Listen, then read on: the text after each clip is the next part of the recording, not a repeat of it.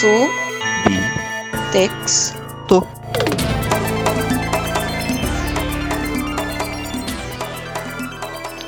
Olá, ouvintas e ouvintes. Esse é o mais novo projeto do Teatro Sarcástico, que é um podcast agora, já que o grupo terminou, né? Eu acho que ele não terminou, eu acho que ele se materializou em outras coisas. Então tá aqui um novo podcast comigo, Ricardo Zgomático e Guadalupe Casal, onde a gente vai toda semana. Uh, não entrevistar, mas tipo assim, conhecer melhor gente que a gente não consegue no dia a dia conhecer e quer conhecer e quer saber. E a primeira convidada de hoje é a Silvana Rodrigues. Acho que acertei o nome. Eu sempre vou errar o nome, tá, gente, das pessoas. Pode ter certeza disso. Um, mas primeiro eu vou apresentar aqui. O meu nome é Ricardo Esgomático. Eu sou ator, diretor, professor de teatro e, e invento coisas, como podcasts. E a gente faz parte do grupo Teatro Sarcástico, é um grupo de Porto Alegre aqui, que é uh, tem 15 anos de idade, está fazendo esse ano, e a gente também inventa muitas coisas. E a gente inventou esse podcast agora para poder conhecer pessoas do teatro de Porto Alegre que a gente admira de longe, mas a gente não consegue tomar um café. Então a gente vai com essas pessoas através desse podcast, que ele é todo feito pelo WhatsApp, que é uma pesquisa do grupo também recente, fazer coisas pelo WhatsApp, ensaiar, inclusive, a última peça, que se chama a última peça toda pelo WhatsApp. Então a gente vai uh, fazer isso através daqui. Tomara que vocês gostem. E para fazer isso comigo, minha colega Guadalupe Casal, que vai se apresentar agora. É com você, Guadalupe. Oi, gente! Guadalupe Casal na área. Uh, muito feliz de estar fazendo parte desse novo projeto, dessa nova invenção proposta pelo meu grande amigo Ricardo Zigomático. Vamos, vamos conversar, trocar uma ideia com uma galera legal aí. Eu, para quem não me conhece, então, eu sou formada em atuação pelo DAD. Voltei para a licenciatura, estou finalizando. Acabo de adentrar o mestrado também em, em artes cênicas. Minhas últimas pesquisas têm transitado pelo pelo, pela questão do protagonismo de mulheres dentro do teatro, como professora, como diretora, como atriz. Então, essa tem sido minha, minha maior dedicação, mas também damos aula para crianças, para velhos, para jovens. Estamos aí experimentando todos os desdobramentos que, que o teatro é capaz de nos proporcionar o que é uma delícia, é uma delícia. E pensando assim, estando dentro da academia, né, dentro de uma universidade e tendo aula todos os dias, estudando todos os dias e tendo muitos, muitos e muitos exemplos do que é fazer teatro, vendo gente que faz teatro fora daqui, né? Como é importante a gente ter um projeto onde a gente troca ideia com, com nossos pares, né? com quem está fazendo teatro aqui junto com a gente, perto da gente, compartilhando ou não conceitos, né? Então acho que é super, super legal a gente estar tá trocando com, com quem está perto da gente, mesmo que seja perto na mesma cidade, às vezes a gente não consegue se encontrar, não consegue, às vezes, muitas vezes nem ver os trabalhos, porque a gente está trabalhando também então, como que a gente consegue estabelecer esse diálogo, aproveitar essa ferramenta do WhatsApp, que a gente pode estar em qualquer lugar trocando ideia com quem está aqui. Então, vamos dar-lhe. Silvana Rodrigues é um nome maravilhoso para estrear esse novo Diabaredo que estamos lá lançando. E vamos lá, que dele a Silvana. Então, nossa primeira convidada foi a Silvana Rodrigues, que a gente admira. Já tentamos trabalhar junto, mas ela resolveu ir para Europa. E aí, Sil, uh, primeira coisa que eu queria saber, que eu acho que é. Uh, tenho várias ideias sobre como será os podcasts, mas. Uh, quem é Silvano na fila do pão? o que anda fazendo depois que ela compra seu pão e o que, que você anda pensando aí sobre teatro ou outras coisas que você anda fazendo e qual o sentido da vida, né? É isso aí. Beijo. Boa noite, então, para quem é de boa noite, bom dia. Para quem é de bom dia, Antes de dizer quem eu sou e porque eu vim, eu vou dar uma dica preciosa, um aprendizado que eu obtive aqui nas tentativas de mandar a mensagem é tirar o, o vibrado do celular antes de mandar um áudio, porque senão a gente pode falar muitos minutos e acabar perdendo o áudio. Ótima dica, perfeita. Começamos bem, com dicas úteis para o dia a dia. Amei. Então, diretamente do transporte público municipal, da Lomba do Pinheiro para o mundo, de fato, da Lomba do Pinheiro, estou no Pinheiro neste momento. É Silvana Rodrigues, sou performer, atriz, escrevo coisas, digo coisas e observo muitas coisas. E na padaria sou aquela que do pão come até o farelo. E diretora e digital influencer, não é mesmo, Silvana? Tu falou do, do vibrador do celular, tirei bem na hora tocou meu interfone. Nunca toca meu interfone, nunca ninguém vem aqui. E era só um aviso, sabe? Pois então, eu diria que o universo está cheio de avisos. Isso também, diretora, né? Vou até me formar a boates.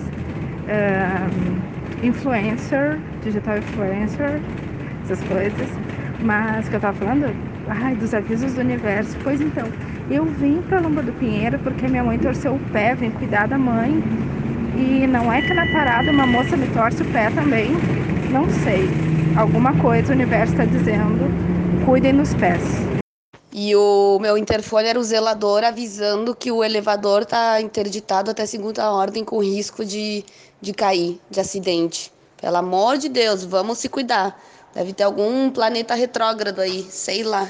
Eu diria que cuidar da coluna primeiro, porque a minha já é inexistente já. E como eu sempre digo, nós somos trabalhadores do corpo, né? Apesar que os outros trabalhadoras e trabalhadores também usam o corpo, não tem essa distinção, mas aparentemente a gente tem que usar o corpo mais. O que eu tenho feito pouco, na verdade. E sim, Sil, vamos lá, vamos se formar, que não adianta nada. Aqui é três, três, três, é, como é que é, pessoas de meia idade já tentando se formar na faculdade pública e de qualidade fazendo te, seus TCCs. E, ah, tu podia falar sobre o que, que é teu TCC, por exemplo. O que, que, que, que tu vai fazer aí nesse TCC aí? Vamos se formar que é para hackear esse sistema por dentro, galera. Deu, não adianta a gente reclamar que a academia é engessada e a gente está lá dentro não fazer nada. Vamos lá. Vamos lá contra os homens. Pois então, mais ou menos por aí, né? continuando no assunto coluna, do cóccix ao pescoço, eu parto, uh, eu pego esse recorte de tempo, que foi o tempo que eu fiquei circulando pelo DAD, essa década, que é a mesma década das ações afirmativas, né? Do implantamento, da implementação, implantamento, implementação uh, das ações afirmativas na URGS e aí eu faço uma narrativa de dentro do impacto, né, a partir da minha história, do que, do que é outros corpos e outras narrativas numa escola de teatro, né? O que é a representação e a representatividade nesse espaço. E aí eu vou atrás das mulheres negras que eu não acessei na minha formação e trago elas para conversa, né? Faço essa narrativa uh, da minha história junto com essas pensadoras que estiveram ausentes na minha formação formal, mas que de alguma maneira eu consegui acessar e me permitiram estar de pé e ir, me afastar quando eu precisei e voltar quando eu me senti pronta, né? Mais ou menos isso. Isso é uma questão importantíssima e que acho que todas nós, todos nós temos que trazer mesmo para para a questão ali da do DAD, que é o Departamento de Artes Dramáticas da URGS, para quem não conhece, que tem esse nome aí, né? Que poderia ser artes cênicas, mas não é, enfim, discussão para um outro momento. Mas eu também, nessa quase uma década de, de faculdade que eu tive também, é, vejo o quanto foi importante a chegada desses corpos, tenho, tenho a chegada desses corpos né, na, na faculdade, o impacto que eles têm. E a gente tem muitos amigos que são de outra formação, né, são de formações passadas do DAD, muitas coisas, tipo Daniel Colim, que é o nosso terceiro sarcástico, sempre dizia, por exemplo, que ele só foi ver o Dizzy Croquetes, por exemplo, no mestrado, né, que era uma coisa que, que ele não tinha visto uh, na graduação dele, como é importante a chegada dessas pessoas. E hoje eu me dou conta, também como a gente tem uma formação eurocêntrica e, e branca e heterossexual normativa até ali numa faculdade que é totalmente, vamos dizer assim, para frentex, né? Mas, aliás, então já fica o convite aqui, Silvana, que é o meu TCC. Eu vou entrevistar cinco professoras e cinco uh, alunas e alunos uh, educandos e educandas né, do, do DAD também, porque eu quero investigar qual é uh, essa escola do DAD, o que, que a gente aprende, como a gente aprende ali também. Esse vai ser o, o, o assunto do meu TCC. Eu vou fazer um documentário. Depois, em box, a gente pode conversar, mas agora me dei conta que tem uma pessoa legal para entrevistar também. E coluna, né? Bases Quais são essas bases que a gente está criando para a gente? Uma coisa que eu tenho me perguntado muito, assim, qual é as bases de, de homens uh, olhando para o meu lado, assim, uh, que acabou me criando, são acaba que são coisas que eu meio que fujo, mas também eu fico sem base também. Sei, tô divagando aqui, pensando em voz alta. Não é à toa que meu orientador é o Chico Machado, porque foi o homem é, que eu mais me aproximou do meu pensamento. Eu acho que ele é um cara legal, assim, é meu orientador e, e meu orientador de pesquisa científica também. Um cara que, que eu me sinto bem do lado dele, porque ele reflete uma coisa legal para mim, assim. E claro, sendo gentil e consciente do que é uma formação, uma graduação, temos noção de que não vai se dar conta, né, em quatro anos, para quem fizer tudo direitinho, que não são quatro anos que vão te ensinar tudo o que tu tem que saber sobre arte e vida, né? Mas o que a gente tem escolhido como essencial, né? O que, que é disciplina obrigatória, que eu não gosto de chamar de obrigatória, mas o que é disciplina, disciplina também já é outra palavra estranha talvez, mas o que é fundamental e o que é optativo, né?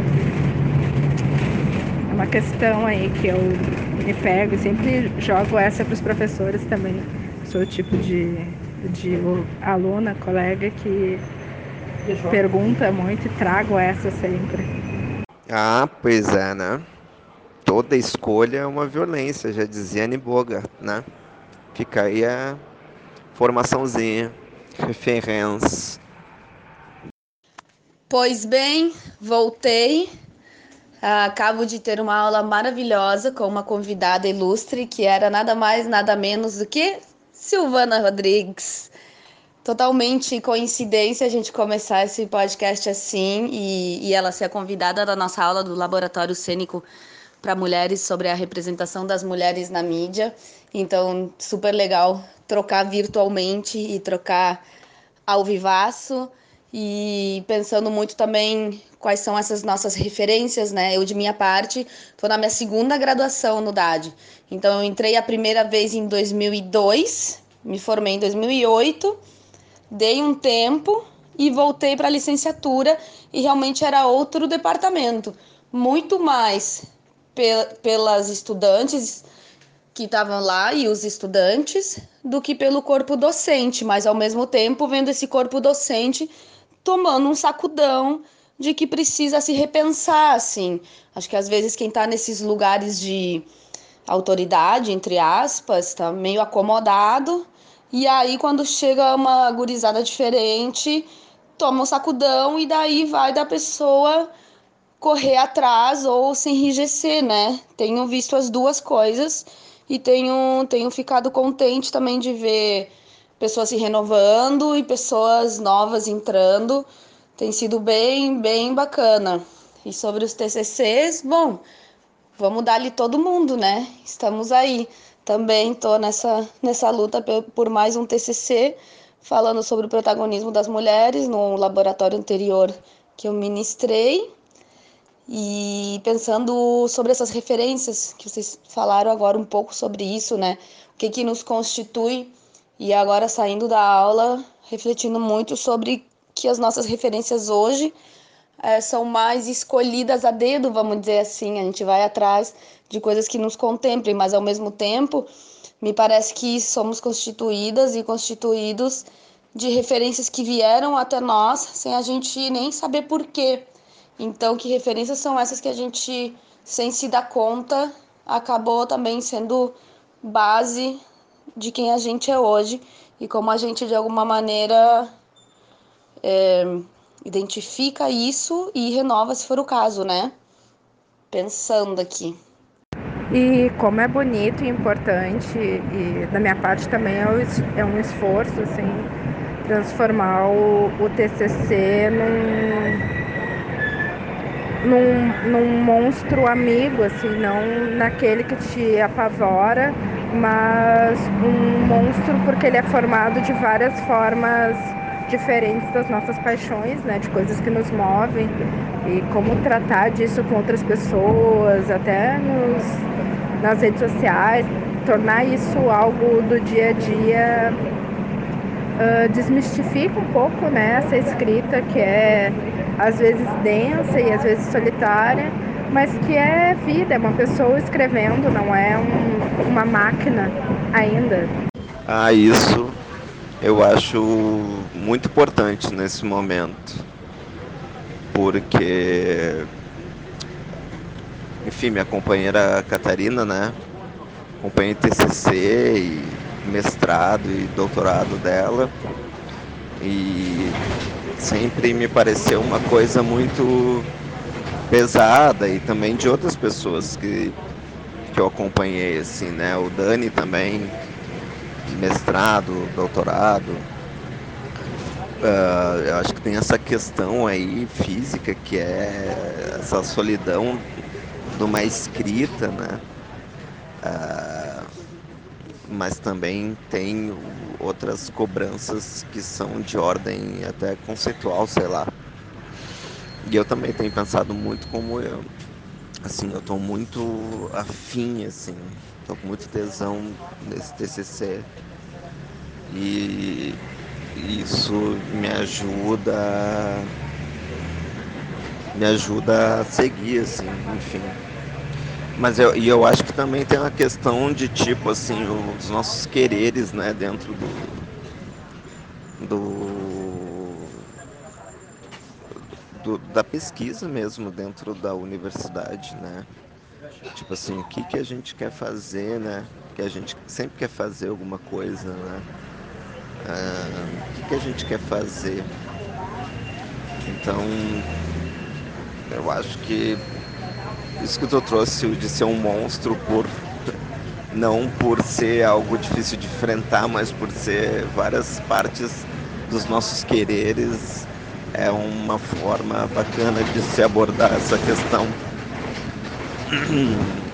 E, e ter tanto tesão em fazer o TCC ou um, um artigo ou qualquer coisa que o valha dentro da academia, quanto se tem quando vai se fazer uma obra artística, né? Porque também é uma obra artística, também é uma pesquisa em arte, né? Então, uh, ser legal nesse sentido pra gente. Tá? Eu acho que tem que ser assim. Tenho. Tenho. Como é que é? Tenho batido nessa tecla nesse sentido e tal isso que a Guada falou antes também, de, da, da academia ser cristalizada, né? Eu sempre digo que a gente é academia também, então.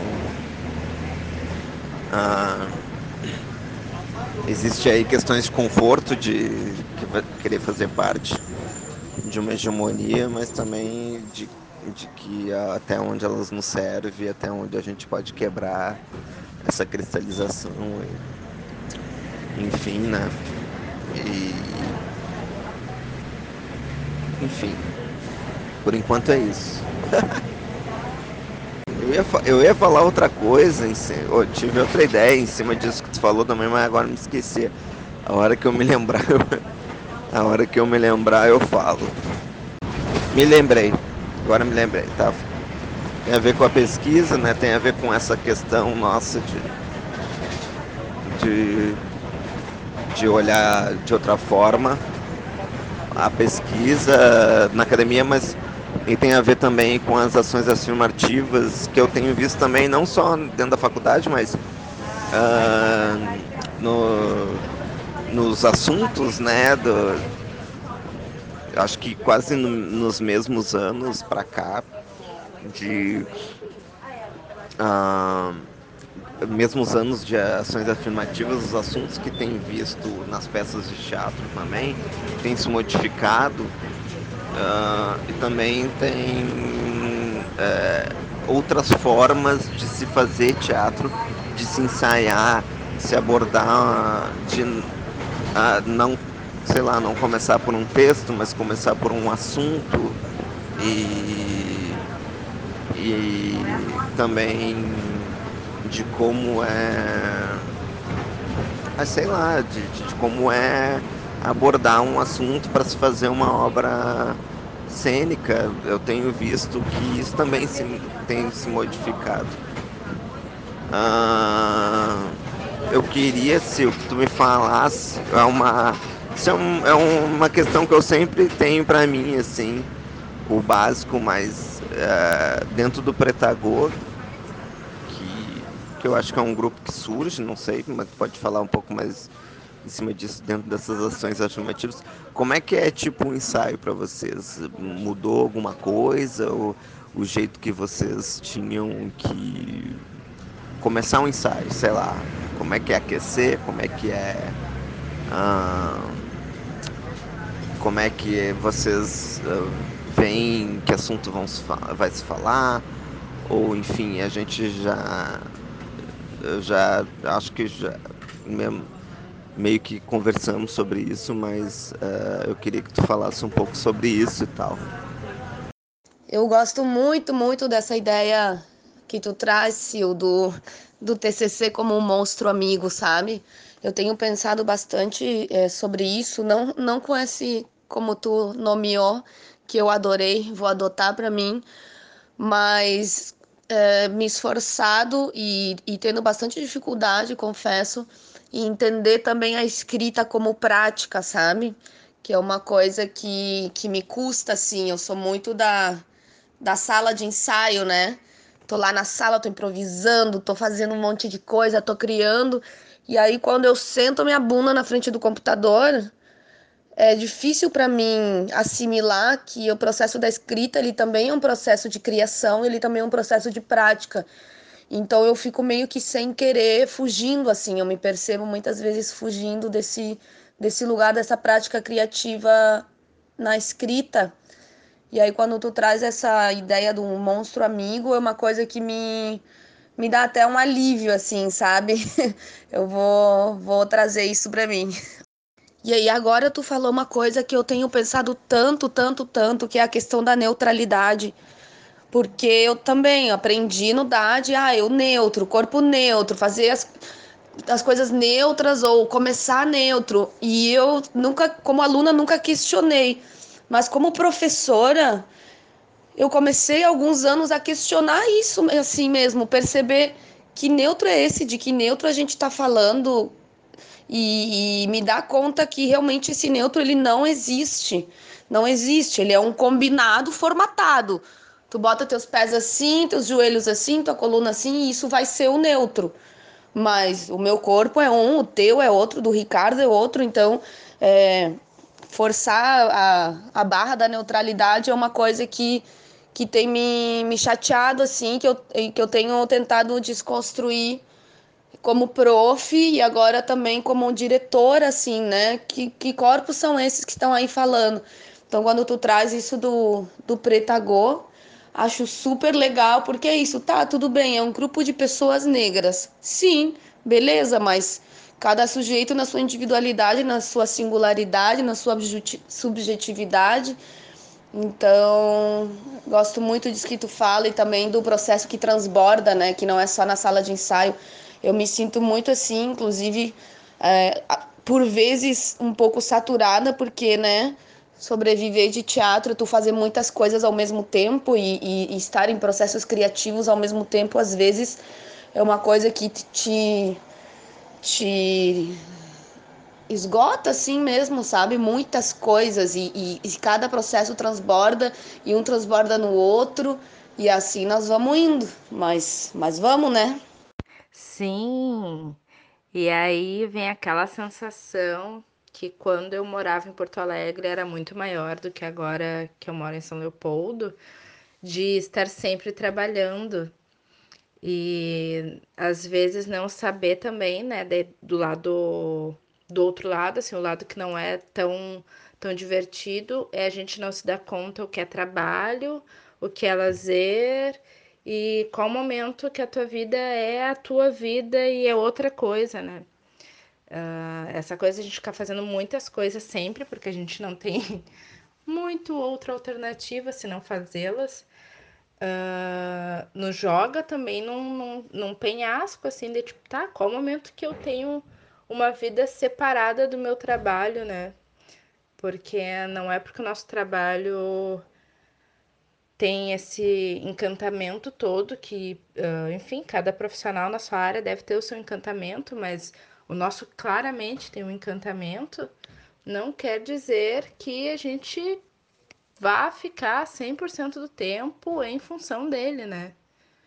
Bem, bem, bem pelo contrário, assim, para qualificá-lo, a gente precisa desses momentos que são nossos, de, de distanciar, fazer outra coisa.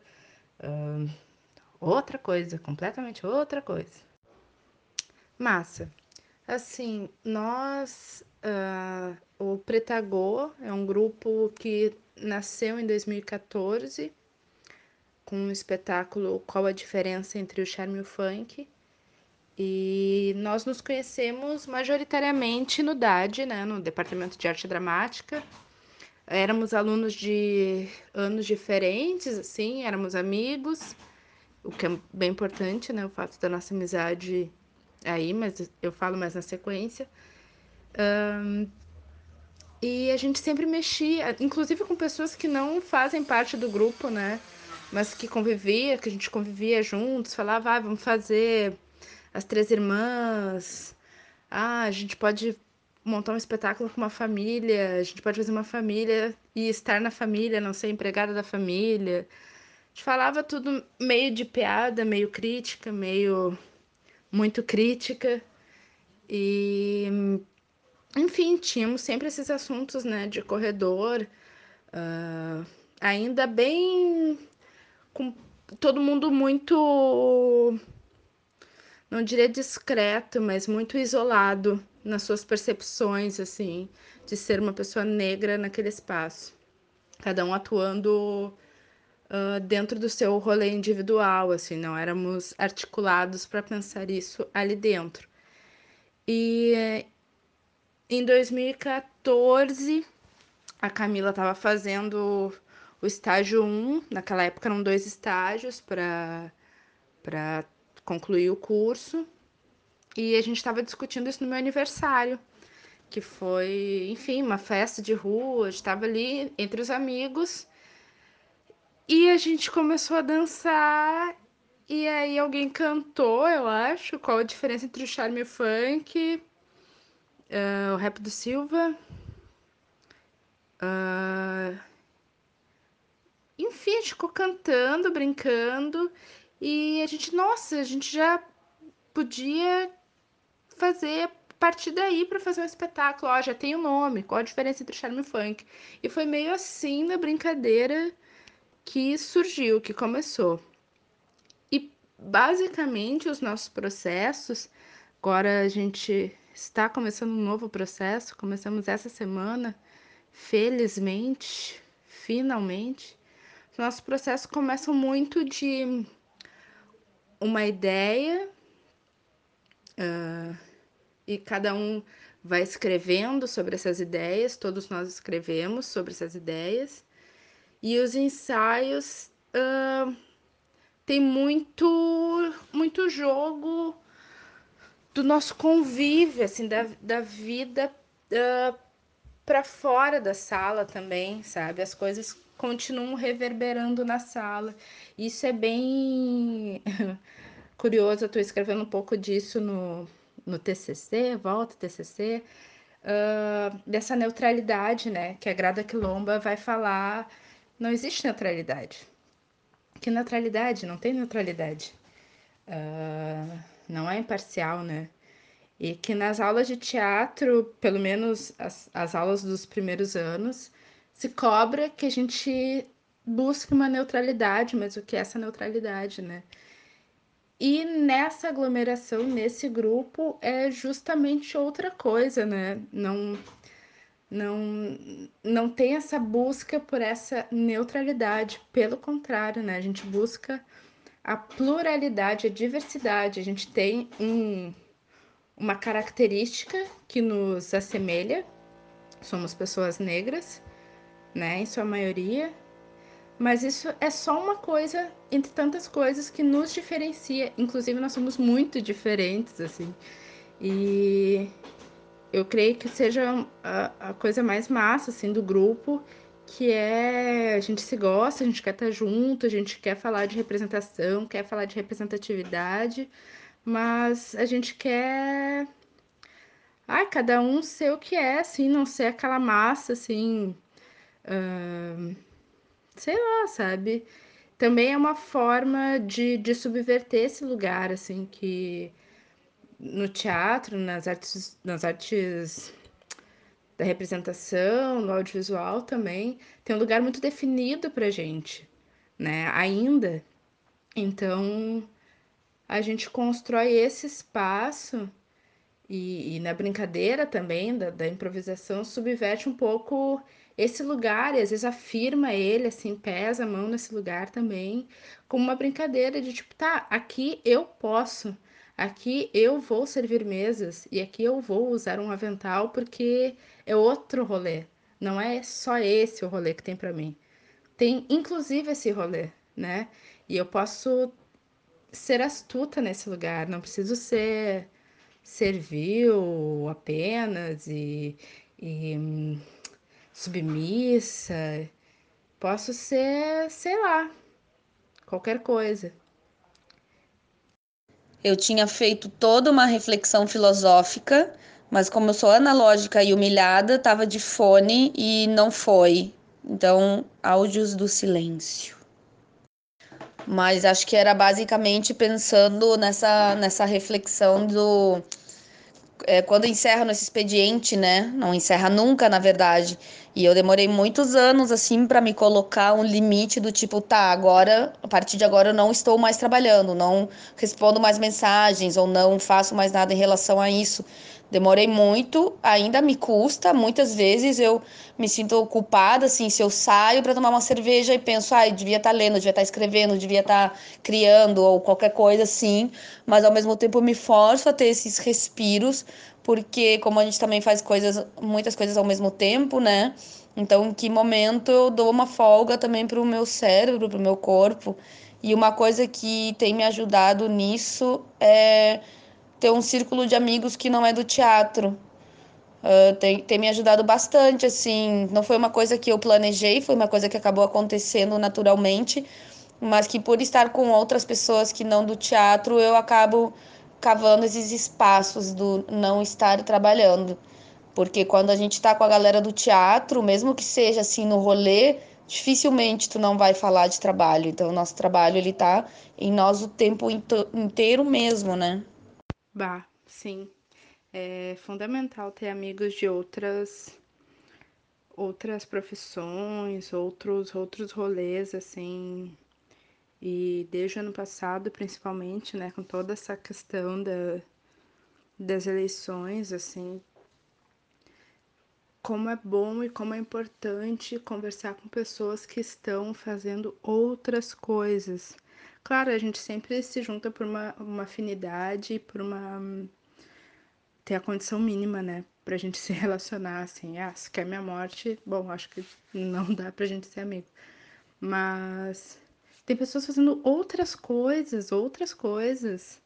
E como é bom que isso aconteça e como a gente percebe o quão limitado é o nosso mundo, assim.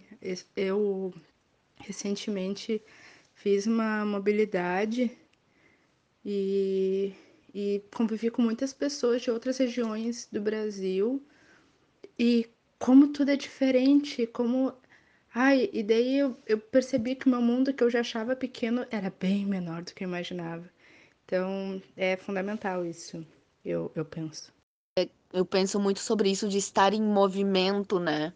Eu fico sempre é, tentando estar tá em movimento e observando e escutando, assim, como a gente se renova também é, quando a gente está só prestando atenção no que acontece, né? Sair um pouco do nosso, do nosso próprio umbigo.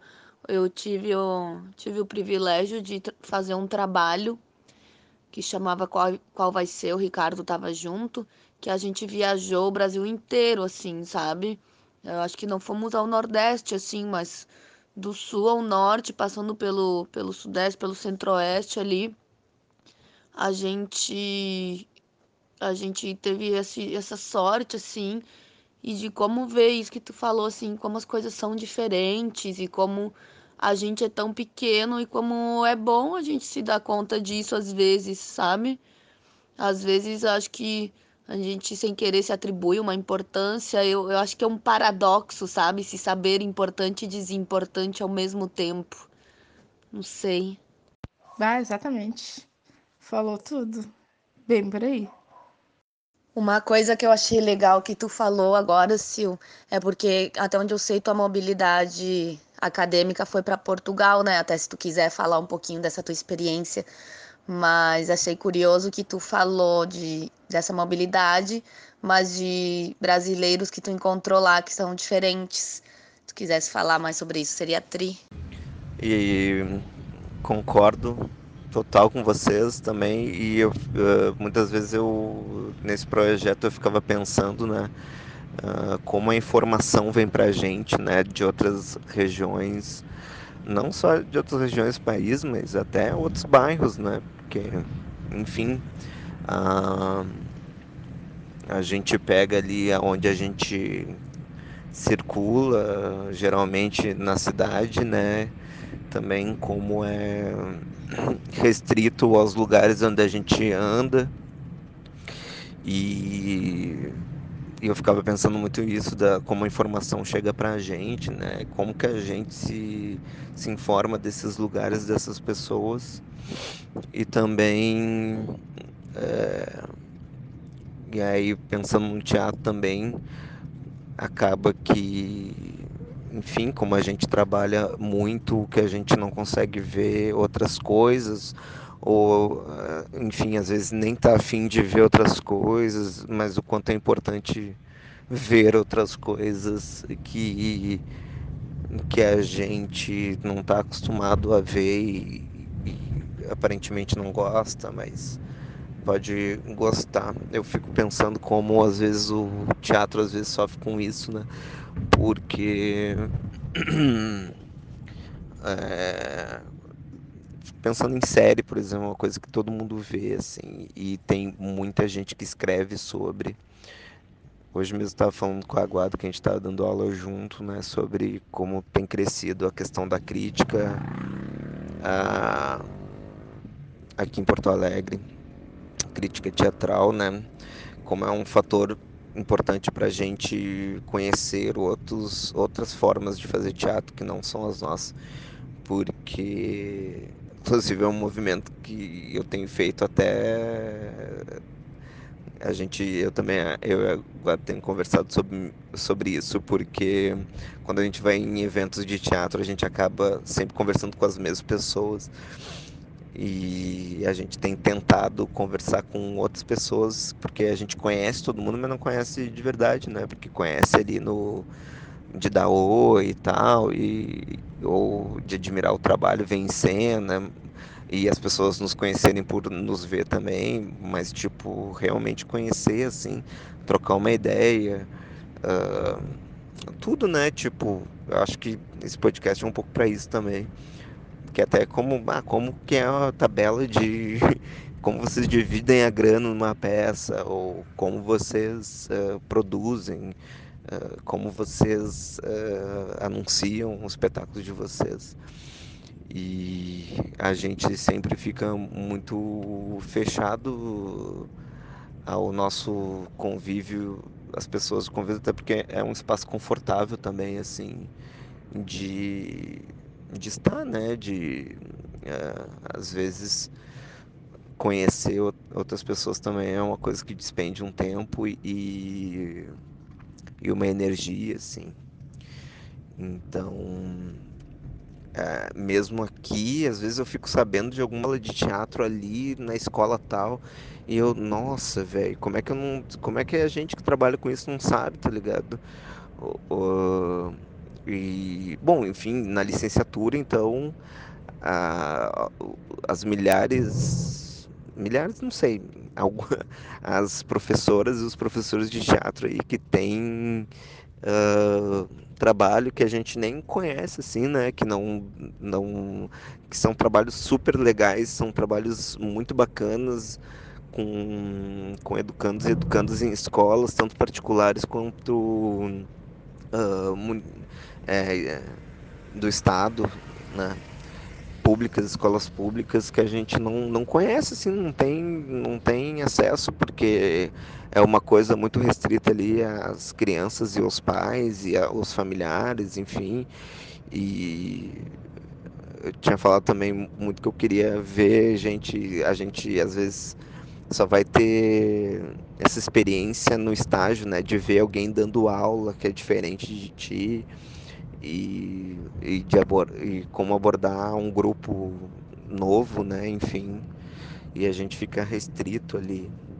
Também essa questão aí de trabalhar é uma coisa que para mim eu confesso que é difícil mesmo. Uma coisa que eu consegui fazer, isso que a Guada falou, assim, de tipo, a partir das 11 da noite eu já não, não tenho até uma questão no meu celular que ele não que ele não aceita mais mensagens e tal, até porque uma coisa que eu consegui colocar assim no meu dia a dia foi que não dá para resolver nada depois das 11 horas da noite até as 9 da manhã. Então, uh, tem coisas que vão ter que, que passar mesmo. E essa questão aí de ter amigos fora do, do teatro, nunca tinha pensado nessa por esse sentido, sim, isso é legal mesmo. Eu tenho, nos últimos tempos, conseguido sair com meus amigos de adolescência, assim, e eu nunca, é, sempre me fez bem de outras formas, eu nunca tinha pensado nisso, que com eles eu não tô falando de trabalho, né? E, ou tô falando de outras coisas que, que é grafite ou música, enfim, mas que não são trabalho. E eu fico pensando que é difícil pra gente que trabalha com criatividade, porque a gente, eu não sei, mas eu tô sempre assim, tipo, pensando qual é o próximo projeto, qual é o próximo projeto e tal. E, e é difícil não, não parar para pensar nisso, por uma questão financeira, por uma questão de estar tá vivo mesmo, de, de querer seguir fazendo uma coisa nova e tal. E, enfim. É isso aí, fala da mobilidade. Como é que se faz uma mobilidade? Questões burocráticas e, e, o, e, o, e a vivência lá também, né? Eu já tinha conversado com a Manuela que fez há um bom tempo atrás, né? E tal.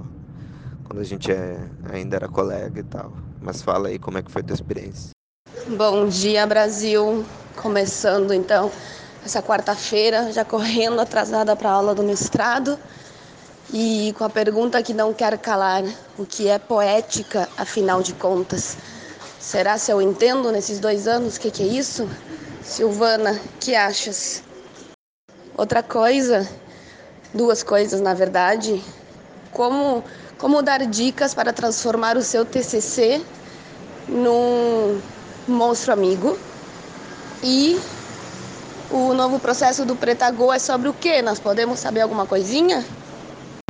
Quem ouvir editado, bonitinho, não vai fazer ideia do vácuo que eu dei, porque o Ricardo mandou a última mensagem ontem à noite, eu ouvi hoje pela manhã e pensei, vou responder. Só que nunca mais pude, né? E aí a, guarda falou e eu também vi no final do dia mas agora vou tentar organizar as ideias e responder, falar, comentar algumas coisas que foram colocadas, porque são várias, são várias. Vamos lá.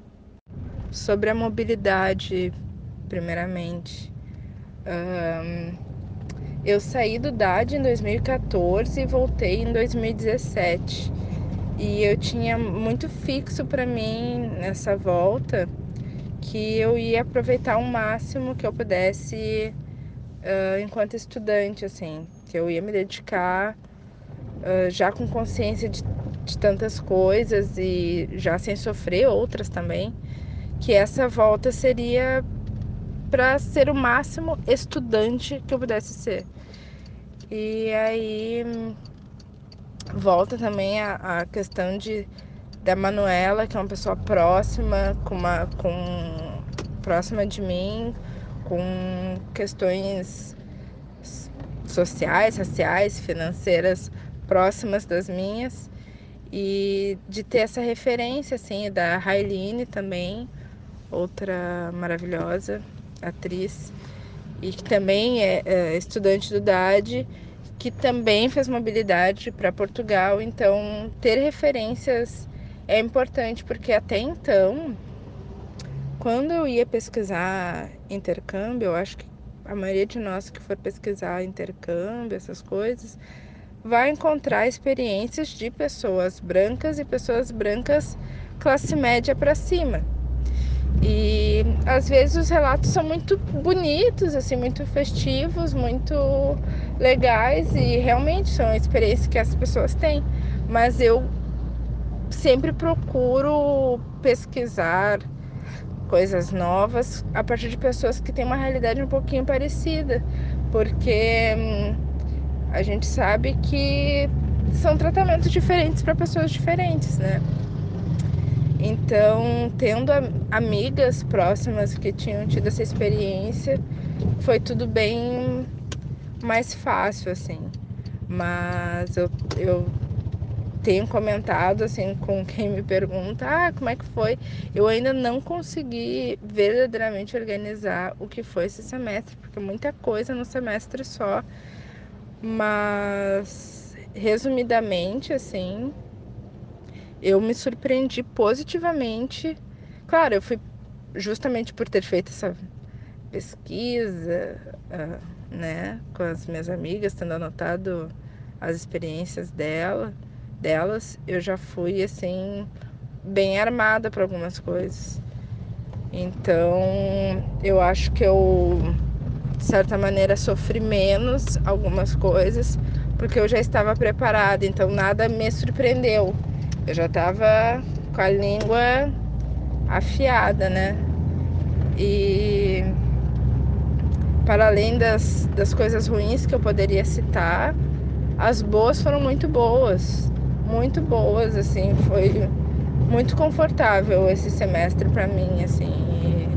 sou muito grata a todo mundo que contribuiu com, com alguma, com tempo, com dinheiro, com informações, com dicas, com brechó, para que eu pudesse viver esse semestre maravilhoso.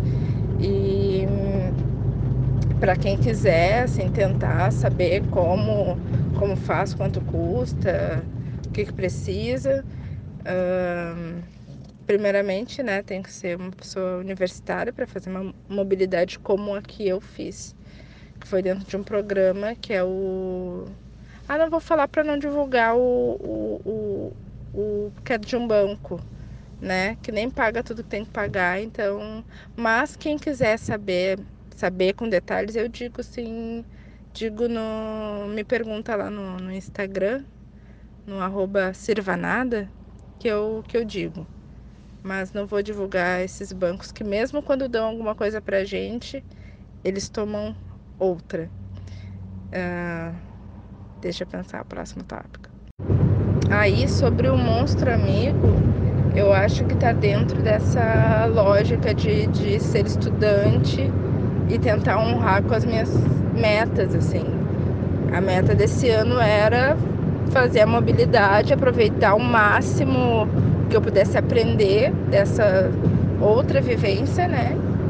Que eu, que eu estive, e voltar e me formar.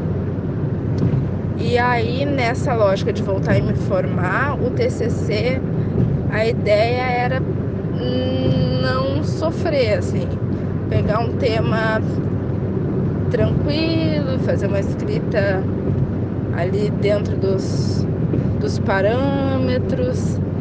E era esse meu pensamento. Mas na primeira aula de metodologia de pesquisa em artes cênicas, uma disciplina maravilhosa, uh, eu fui sacudida pelo professor, assim, não pessoalmente sacudida, mas ele fez uma fala tão apaixonante sobre a gente escolher um tema, que a gente se apaixone pelo tema, que a gente acorde pensando nele, que a gente queira fazer essa escrita, né?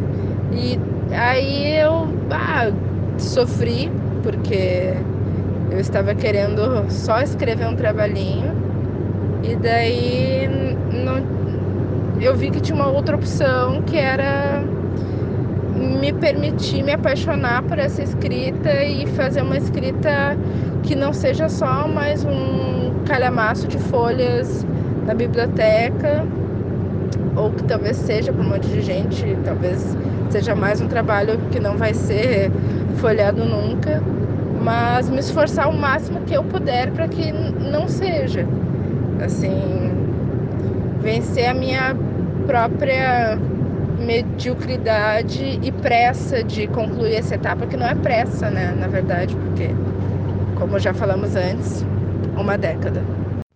Então, a gente uh, tá sem criar um trabalho novo desde 2017. Em 2017, nós iniciamos um processo e tivemos que uh, encerrar o processo enquanto o processo mesmo, sem um um produto, que era o nosso objetivo, mas as questões de, de, de viabilidade financeira mesmo a gente chegou num ponto que, bah, não, não realmente não, não dá uh, para tirar do almoço para pagar a janta, porque não, não, não tá tendo pro almoço.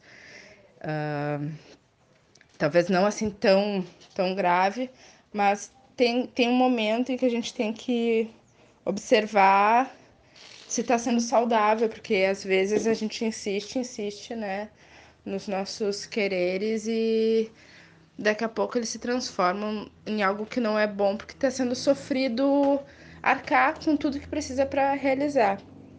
Então a gente deixou esse processo numa incubadora, assim, né? Porque dentro dessa lógica que a gente trabalha, que o Tiago chama de arqueologia pessoal, de nós como pesquisadores de nós mesmos, de escavarmos a nossa matéria bruta e achar algo de precioso que está escondido nessa matéria bruta, a gente também trabalha com a ideia de recicle, né? De escavar os processos também que a gente passou e ver o que de lá restou, o que está reverberando ainda, o que nos transformou, o que já é outra coisa, né? E na primeira reunião que nós fizemos nesse semestre, foi muito bonito a gente pensar o que eram os nossos desejos né, em 2014, quem nós éramos em 2014 e todas as mudanças que aconteceram, todas as, a, a, as andanças que as nossas vidas deram, assim, e, e, e pensar nesse desejo de longevidade, desejar muito, eu acho que quando a gente fala jovem negro vivo, é um desejo de longevidade realmente, mas depois dos 30, assim, uh, cai uma fichinha de que não dá mais para brincar, não, enfim, né? Não dá para brincar, é meio contraditório, não dá para brincar e ao mesmo tempo tudo que a gente quer é também ter tempo para brincar. Então, enfim, a partir desse mote da gente uh, atravessar um rio de novo, já não sendo mais a mesma pessoa, o rio já não sendo o mesmo, investigar o que que a gente quer dizer agora, né? O que que essas pessoas nesse momento da vida querem dizer, o que que ainda precisa ser dito. Esse, inclusive, é um texto que a gente escreveu e que, que é um texto muito interessante, ainda precisa ser dito, e que a gente nunca trabalhou. Ele um, externamente, né?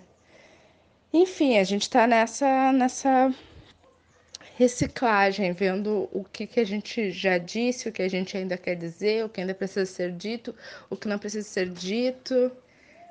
E é isso, estamos naquela fase de mesa, de mesa posta. Eu adoro essa ideia de reciclagem, acho muito legal a de arqueologia pessoal também.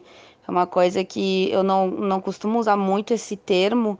A Manu, Manuela Miranda, que graças às deusas está, está próxima de mim também, ministrando o laboratório para mulheres, usa esse termo e é uma coisa que eu gosto muito, me toca bastante.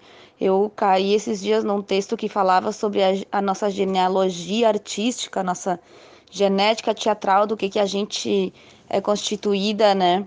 E aí isso me fez pensar bastante e, e ainda está reverberando em mim, porque dentro da academia e desses né, saberes legítimos, eu acho que às vezes a gente esquece toda essa construção de saberes que a gente que a gente vai é, construindo mesmo ao longo da nossa história que está na academia, mas que muitas vezes também não está na academia. E como que a gente transitando nesses, nesses vários lugares consegue é, valorizar isso também e de alguma maneira até legitimar eles dentro da, dentro da própria academia. Uma coisa que eu tenho tido também a sorte de, de ter professoras que têm me chacoalhado no melhor sentido da palavra.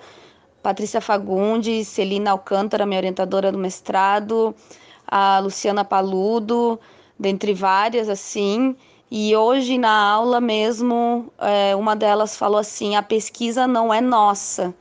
A gente, a, a Patrícia sempre fala, não é minha pesquisa. E aí é dentro dessa perspectiva também de que a nossa pesquisa ela é para outra pessoa ter acesso a esses nossos fazeres, né? Já que o que a gente faz é tão, é, embora seja clichê falar, mas é efêmero mesmo, como que a nossa construção de, de conhecimento segue adiante e, e quão importante isso é também. Enfim, muitas coisas para se pensar. E outra coisa que eu tenho achado fundamental que tu falou, Sil, é isso de ter referências próximas, sabe? Tu falou da Manu, falou da Railine, enfim, resguardadas as devidas proporções de cada contexto, de cada pessoa, como para mim, pelo menos, está fazendo uma diferença, eu me dar conta que eu tenho referenciais próximos, o que de alguma maneira também nos faz pensar ou acreditar ou sonhar que a gente também pode alcançar certos lugares que talvez não estariam reservados para nós em outro contexto, assim, né? Eu tenho pensado cada vez mais nesses referenciais que que estão perto de mim, assim, que são pessoas reais, palpáveis e, e tenho não me surpreendido assim, mas me encantado com isso, sabe?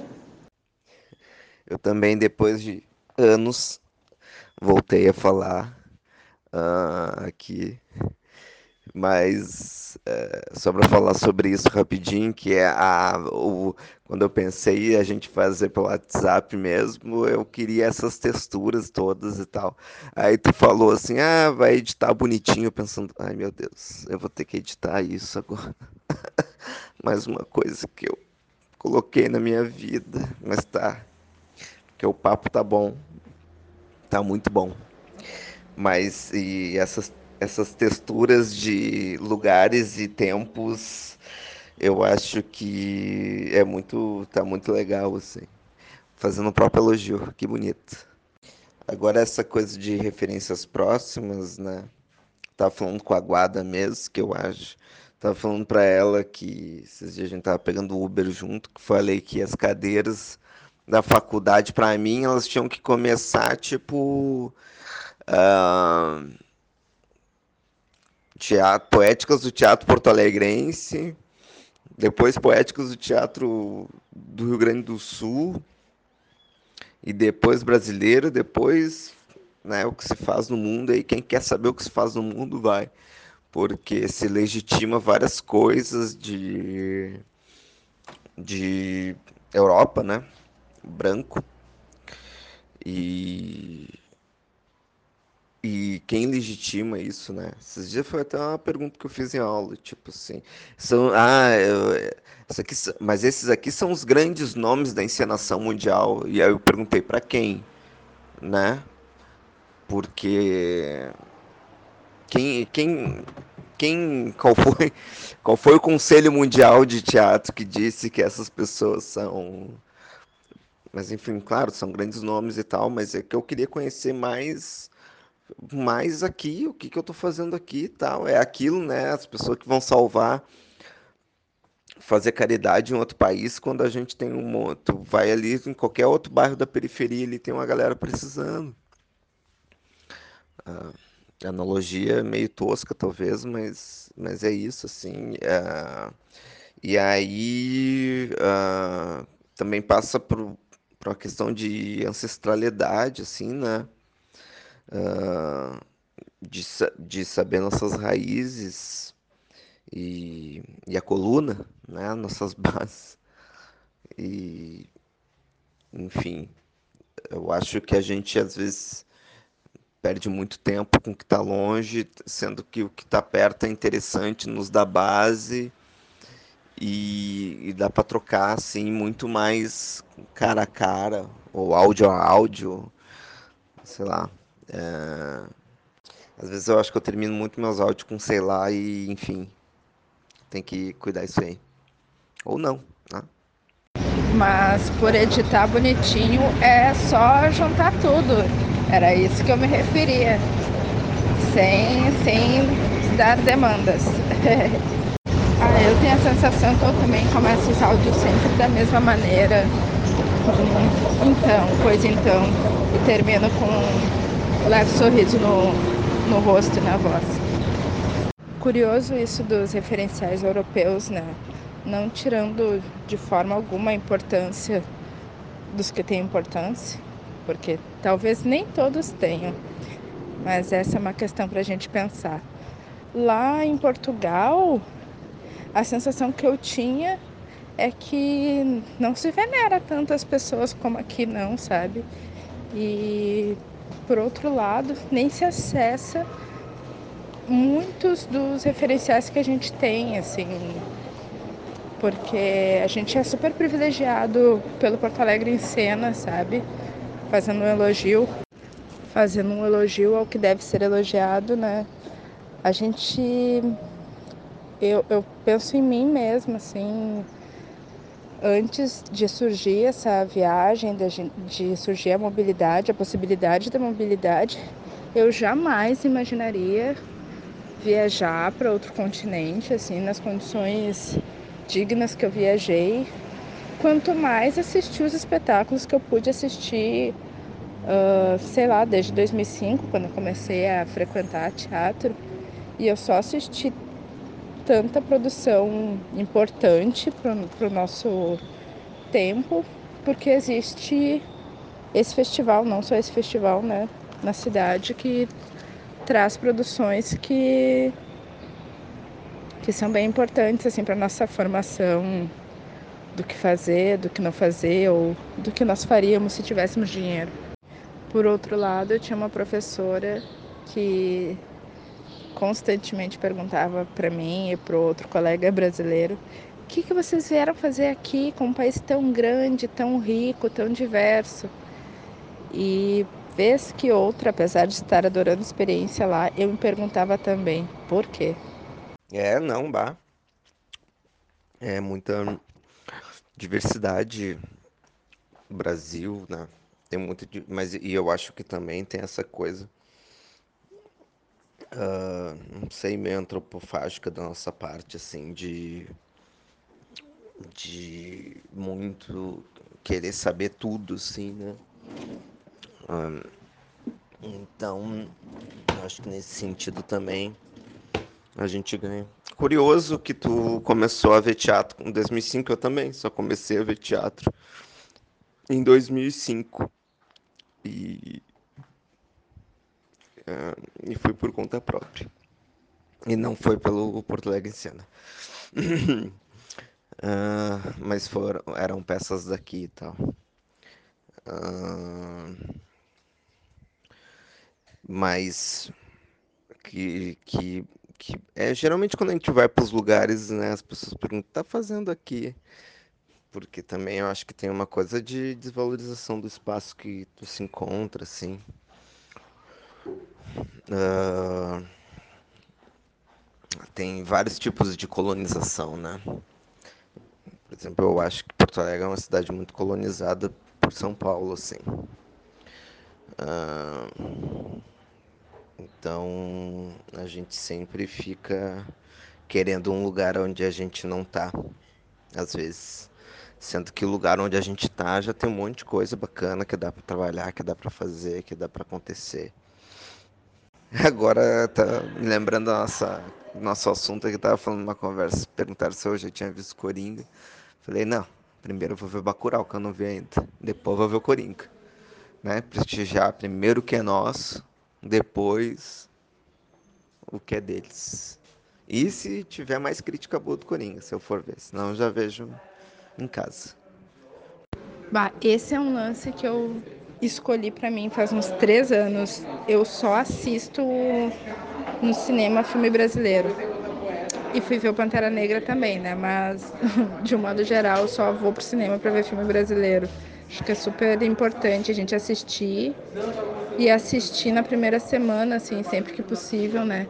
Porque o filme brasileiro, para continuar em cartaz, enfim, qualquer filme, né, para continuar em cartaz, ele depende desse público, depende de uma demanda então é uma coisa que eu costumo fazer. Gosto muito, inclusive.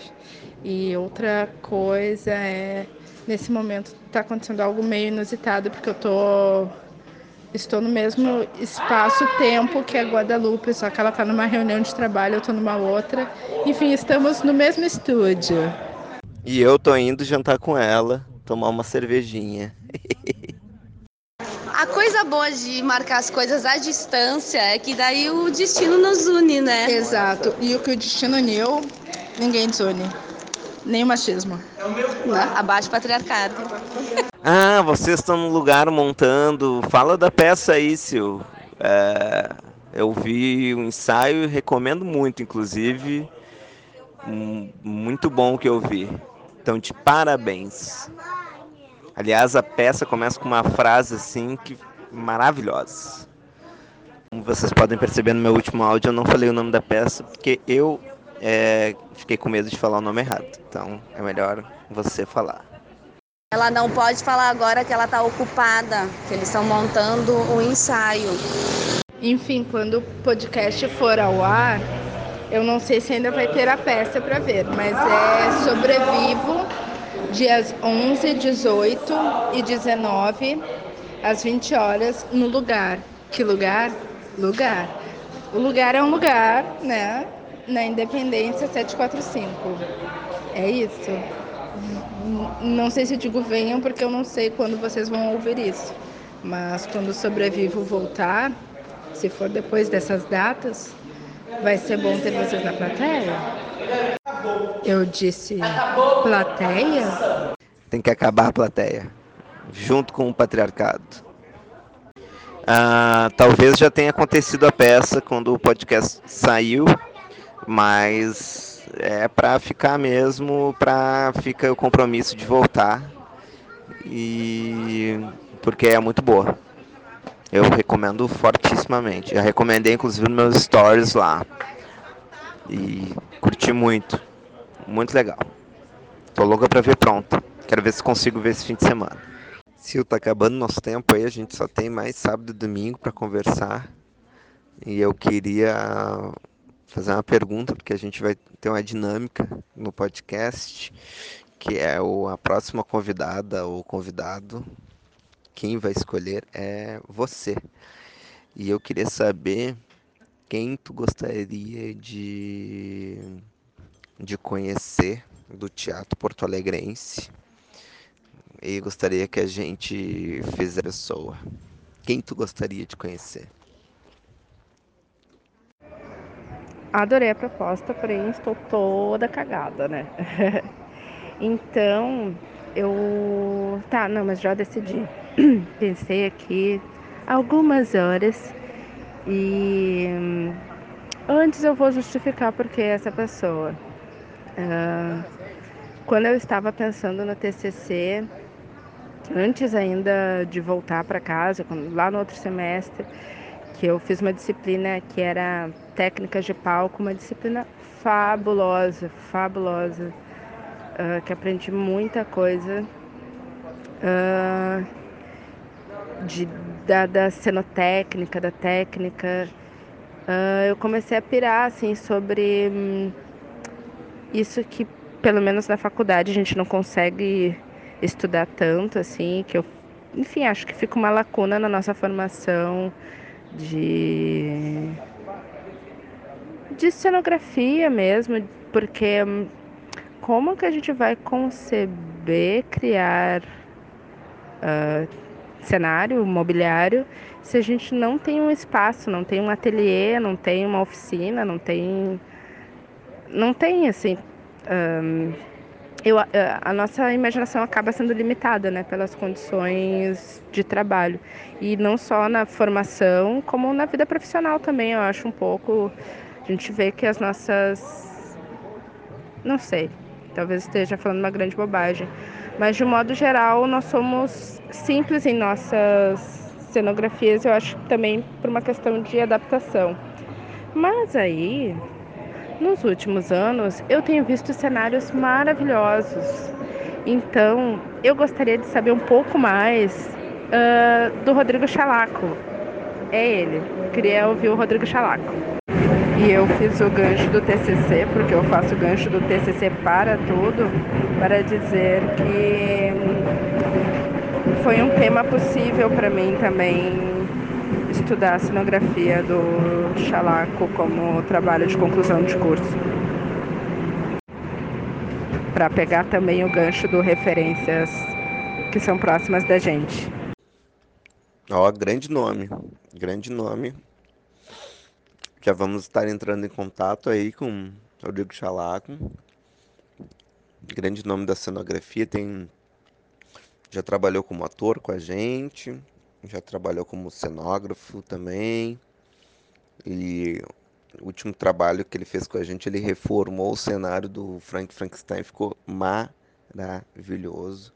Trabalho impecável. O Chalaco tá falando de um lugar para trabalhar, oficina. O Chalaco tem um espaço muito bacana lá, perto do Renascença. É bem bacana. Vai ser uma vai ser uma grande contribuição. Falar com ele, que é uma uma parte mesmo que que eu me interesso também. Cenografia é uma coisa que eu me interesso muito. E sempre pesquiso, acho que é uma parte fundamental. E às vezes um pouco meio deixado de lado nos espetáculos assim. Uh, por questões financeiras mesmo, às vezes, ou por por questões de hierarquia de importância né, nas, nos textos teatrais. Aí eu falo texto como o texto da luz, o texto do, do som, né, o texto da cenografia, do figurino, que ficam relegados ao texto escrito muitas vezes, e que seria uma grande. Uh, uma grande nicho de pesquisa e as pessoas começarem por outros pontos, né? Essa conversa aí vai ser boa. É o seguinte, sabe? Eu fico sem mandar, fico trabalhando e aí o destino nos une. Olha quem eu encontrei. Pois então, e de novo, né? Deus cria, o mundo separa e o diabo reúne. Cá estamos nós, juntas e Shalom now. Mais uma vez. Pô, a Silvana tá vendo mais a Guadalupe essa semana do que do que eu, cara. Isso aí é esse podcast aí que tá fazendo essas união. Podcast do diabo. É. Isso aí, né? A gente joga uma energia pro cosmos para encontrar as pessoas virtualmente e a energia acaba funcionando e acaba encontrando as pessoas. Quero dizer então que estamos aqui no Teatro Renascença para comemorar o Dia das Crianças. Vai ter três espetáculos: Luciana Vispassonave, o qual eu dirijo, Expedição Monstro, que a Silvana faz parte do elenco, Picadeiro faz de conta, com direção da Patrícia Fagundes. Estamos aqui numa maioria de mulheres nas equipes, trabalhando para as crianças. Vamos lá, teatro. E ainda sobre mulheres né, do Teatro de Porto Alegre, enquanto a Carol Zimmer está lá iluminando o Lúcia e depois vai iluminar o Expedição. A Guada segura o João no colo aqui no saguão do Centro Municipal de Cultura e a Suzy Cardoso faz uma maquiagem artística nele. Ai, ai. Brasil que eu quero. O Brasil que eu quero. O Brasil que eu quero já existe no teatro. Essa mulherada, gente, essa mulherada só me dá orgulho. Baita, baita profissionais, baitas amigas. Meu Deus, só, só amor. Então, Silvana, já é domingo de noite, últimas horas dessa semana. Foi um prazer ter falado contigo. E eu queria saber tuas últimas palavras, recados, referências que tu queira deixar e o que mais tu quiser dizer aí. Posso dizer que começamos assim, ó, em grande estilo, com Silvana Rodrigues como nossa primeira parceira dessa nova empreitada. Estou muito feliz. Acho que a gente trocou umas ideias muito legais e que venham mais, que venham mais. Vamos estar perto. Bom, eu agradeço muito o convite. Eu acho super importante estarem primeiras vezes, primeiras ocasiões que coisas acontecem. E esse ano tem sido cheio de primeiras vezes e essa foi mais uma.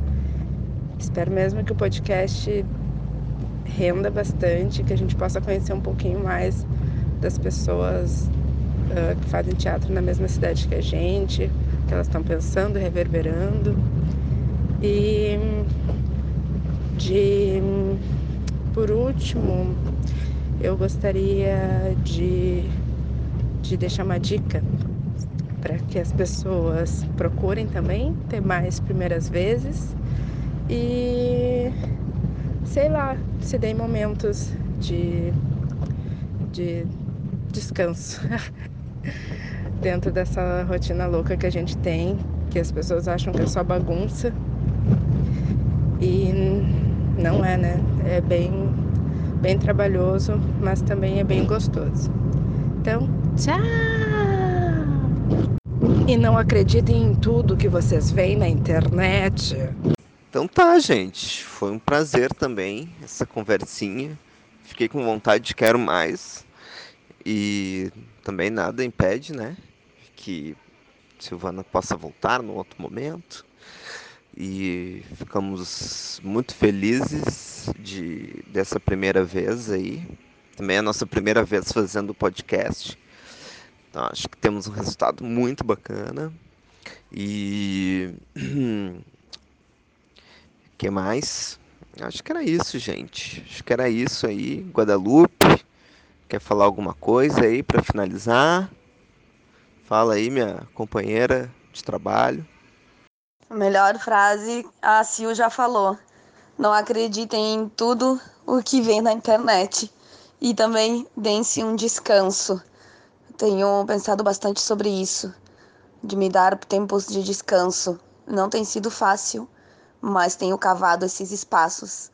Muito obrigada, Sil, pelas primeiras vezes, que venham mais primeiras vezes de outras coisas. Tomara que, que nossos caminhos sigam se encontrando e tomara que nos paguem para trabalhar também de vez em quando, né? um beijo, adorei, foi demais. Sil, quer deixar aí tuas redes sociais, seus contatos imediatos? Como é que a gente faz para te contratar? E para ver as tuas escritos, os teus as tuas fotos, teus stories maravilhosos. Isso, isso, deixa teus contatos, né? Para as pessoas te chamar também para ganhar milhões. Sim, Sil, rainha dos stories. Eu falo para ela que ela é a minha digital influencer. E é verdade. Não é brincadeira, não. Um monte de gente que eu comecei a seguir foi por dica da Sil e tem sido tribom. Deixa os contatitos aí. E faz o jabá da tua peça, da tua peça de, do estágio do Fabrício que eu sei que vai estrear é, o espetáculo Perigoso, mas eu não sei os dias. Então, para me encontrar é fácil, fácil. Eu agora estou usando mais Instagram, Facebook eu dei um tempo porque não estava sendo saudável. E então no Instagram é arroba Sirvanada, de Sirvana e de servir nada, Sirvanada. E eu também tenho Medium, Lá eu escrevo uns textinhos um pouco maiores, assim, quando eu me dou um tempo, mas faz um tempão que eu não atualizo. E eu nem sei dizer como que localiza, eu acho que é procurando Silvana Rodrigues mesmo. E. Um, que mais? Que mais? Que mais? Ah, eu também tenho exemplares da coletânea Raízes, Resistência Histórica que é composto por 20 autoras negras de vários locais do Brasil. Eu sou a única da região sul, então se quiserem comprar livros, me chamem no Instagram. Entrego em toda a região metropolitana. Um, e é isso, gente. É, é isso. Se tiver uma ideia que acha que eu me encaixo, a gente vê, a gente senta, a gente conversa. E é isso, eu acho. Tá bom? Para finalizar então, espetáculo perigoso, dias 28, 29 e 30 de novembro, na sala Alzira Azevedo, às 20 horas, entrada franca. Meu estágio de direção e de atuação do Fabrício. Então, essa foi Silvana Rodrigues, atriz, diretora, escritora, Escritora, professora, poetisa. mulher, foda. E ah, esse foi o primeiro episódio, então, do nosso podcast, que a gente não tem nome ainda, mas a gente vai escolher agora. E ah, quem quiser me encontrar nas redes sociais é arroba no Instagram e no Twitter, arroba Zigomático, que é as duas ah, redes sociais que eu mais amo no mundo. Cada uma eu faço uma coisa diferente. E, e você, Guadalupe? Estamos aqui reunidos. Isso tem sido muito curioso, acho que desse podcast que a gente tá fazendo pelo ato, porque a gente não consegue se encontrar. E no fim acabou que a gente se encontrou um monte com a Sil, com o Ricardo agora. Ah, quem quiser me seguir, eu sou mais ativa no, no Instagram, guadalupe.casal. Facebook uso mais para questões de divulgação de eventos mesmo. E o Twitter não consigo me adaptar. é demais pra minha cabeça. Mas sigam também o, o Sarcáustico, Ah, então, nas redes sociais. Que daí por lá a gente vai ir postando as novidades desse belíssimo novo projeto. E o Sarcástico tem no Facebook a página, ah, no Instagram, no Twitter, tudo Sarcástico, ou Teatro Sarcástico, arroba Teatro Sarcástico. Temos o nosso blog, quem quiser entrar em contato. E agora também nas pla- principais plataformas de stream de áudio, estaremos lá fazendo isso, tá bom? E vão ao teatro, aos museus, a shows. Prestigiem os artistas locais. Beijo! Beijo!